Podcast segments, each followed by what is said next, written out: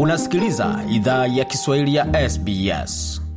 Jambo tena popote ulipo na karibu katika makala idhaa ya Kiswahili ya SBS. Huko na migode migerano, tukuletea makala kutoka studio zetu za SBS na mtandaoni anaone ambao ni sbs.com.au mkwaju swahili. Kwa sasa tuzungumzie moja ya hoja ambayo imezua gumzo katika jamii na kimataifa, na hoja hiyo ni mswada wa kuharamisha ushoga nchini Uganda, ambapo moja ya adhabu ni kifo kwa wale watakaopatwa na hatia hiyo.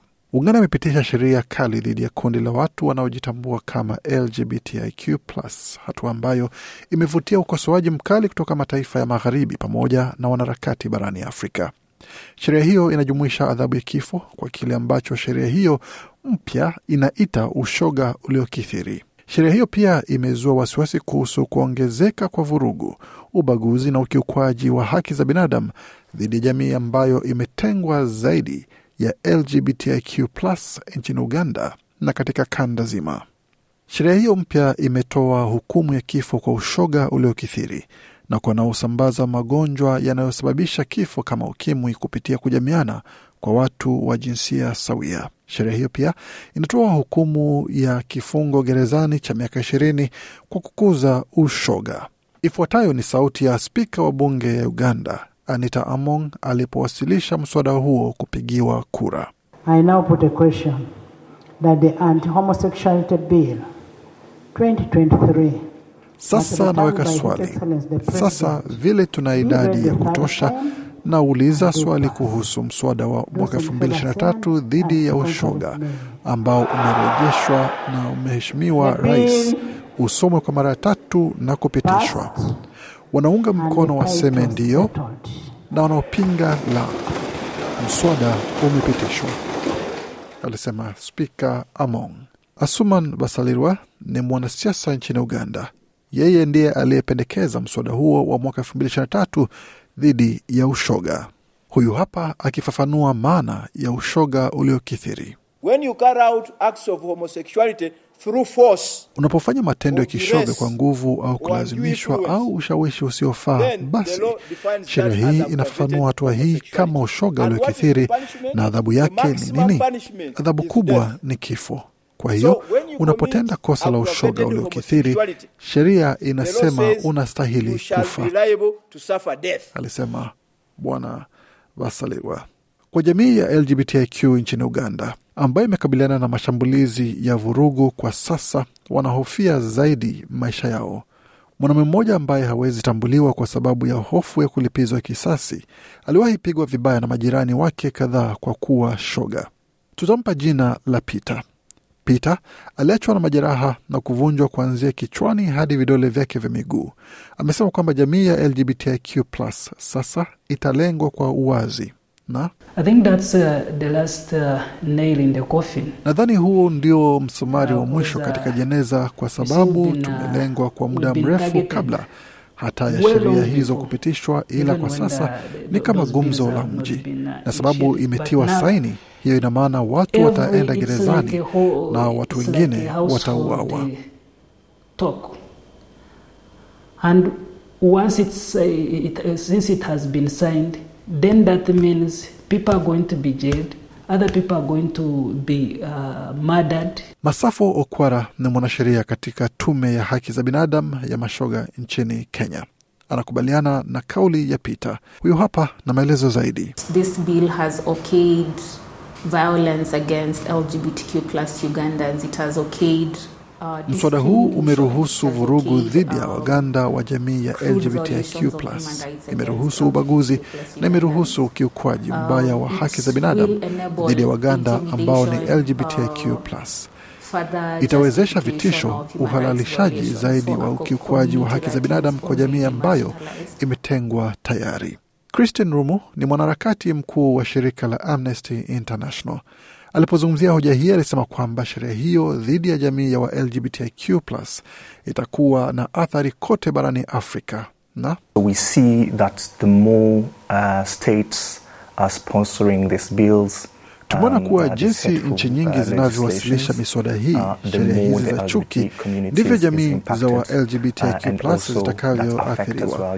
Sheria hizo uh, pia zina other jinsi sheria hizo pia zina athiri jinsi um, wanasiasa uh, as na nchi zingine uh, zinavyofuata uh, nyayo. Kwa hiyo mswada huu uh, unapotiwa uh, saini na Rais Museveni una madhara halisi kwa watu binafsi katika jamii ya uh, LGBTIQ+, Uganda, si tu nchini. Uganda ila katika kanda zima. Ni kama Bwana Rumu yuko sahihi kutoka Ghana. Mwenyekiti wa Advocates for Christ Adam Sanemu amefurahia sheria hiyo na anatumai kuona hatua kama hiyo nchini mwake kama anavyoelezea hapa. Uh, we are delighted to know that Uganda has been able to set the pace. Tuna furaha Uganda imefungua njia. Hatujui vipengele vyote vya sheria yao. Hiyo ni sehemu ya kujifunza tutakayotazama, are some kwa sababu kuna wasiwasi wakati mwingine kuwa sheria hizi zinaweza kuwa kali sana au hauzichukui umbo unaowaruhusu watu binafsi katika nafasi hiyo kupata msaada kama concerns. Wana it's not a uhitaji. Kwa hiyo um, wasiwasi huo si mpana sana, ila tuna furaha kujua wameweza ipitisha. Wakati huo huo, wanasheria za haki za binadamu na wanaharakati nchini Uganda wamejumuika kufungua pingamizi dhidi ya sheria hiyo. Adrian Juko ni mwanasheria na mkurugenzi mtendaji wa shirika la Human Rights Awareness and Promotion Forum. Amesema kupitisha mswada huo pamoja na kusainiwa kwa sheria hiyo kumegubikwa na maswala ya kiutaratibu. This Act of Parliament has a number of flaws that we are highlighting in our petition. Sheria hii ina dosari kadhaa main ambazo tumemulika katika hoja yetu. Moja ya dosari kubwa katika sheria hii ilipitishwa bila uwasilishaji wa umma unaostahili. Kwa hiyo wanapotunga sheria, umma lazima ujumuishwe, haswa watu inayohusu. uh, Ila tuliona wakati wa uh, vikao vya kamati na wakati mswada huu ulikuwa ukijadiliwa kuwa hakuna hata mtu mmoja kutoka jamii ya this- alikuwa ndani ya kamati hiyo kuwasilisha maoni yao, na hii ni sheria inayowaathiri moja kwa moja. Shemliomja ni mkaaji wa mji wa Kampala. Anaamini kuwa Uganda ina matatizo mengine ambayo yanastahili shughulikiwa badala ya sheria dhidi ya mashoga. this homosexual bill is not uh, what we need right now. Uh, the kind of rights we cannot be talking about such rights Sheria hii ya um, mashoga si kitu tunachohitaji sasa hivi. Aina ya haki ambazo hatuwezi zungumza kuhusu kama haki ambazo um, wakati uh, haki za uh, msingi kama haki za binadamu, um, uh, haki uh, za kupata elimu na haki za kupata huduma ya afya. Hatujapigania haki kama hizo, na sasa tunapoteza haki hiyo nyingine. Ukosoaji wa kimataifa uliwasili mara moja baada ya sheria hiyo dhidi ya mashoga kupitishwa.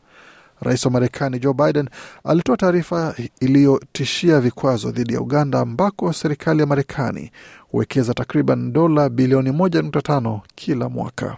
Jonathan Owat ni mkaaji wa Kampala. Anahofu kuhusu vikwazo dhidi ya nchi yake ambavyo vinaweza wekezwa kwa sababu ya sheria hiyo dhidi ya mashoga.